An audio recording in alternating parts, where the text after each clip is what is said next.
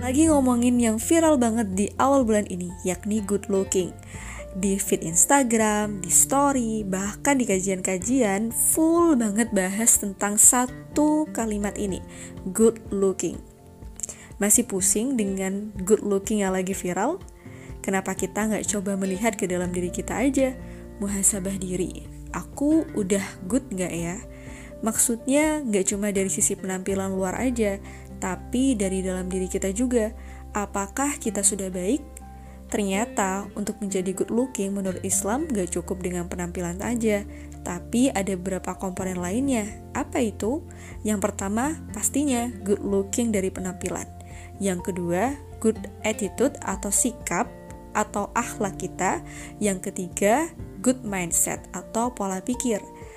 Penampilan adalah apa yang tampak pertama kali, maka tentu kita harus mensyukuri nikmatnya dengan merawat tubuh dan apa yang kita kenakan agar orang lain nyaman berada di dekat kita.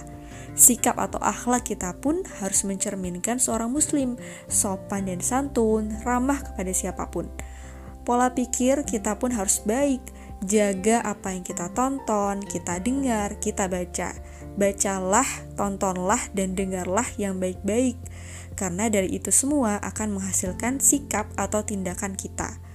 Good looking dengan penampilan bisa menutupi kekurangan sikap dan pola pikir, namun itu tidak selamanya. Penampilan luar bersifat sementara, maka yang abadi adalah apa yang berasal dari dalam diri kita. Good looking itu relatif. Jika kita hanya ingin tampak good di mata manusia, maka nggak akan ada habisnya. Kita nggak akan punya standar pasti cobalah untuk good di hadapannya, menjadi baik seperti apa yang dimau sama Allah.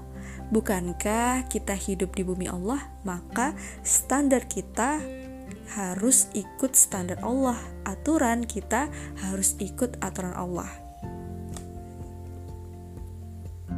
thank you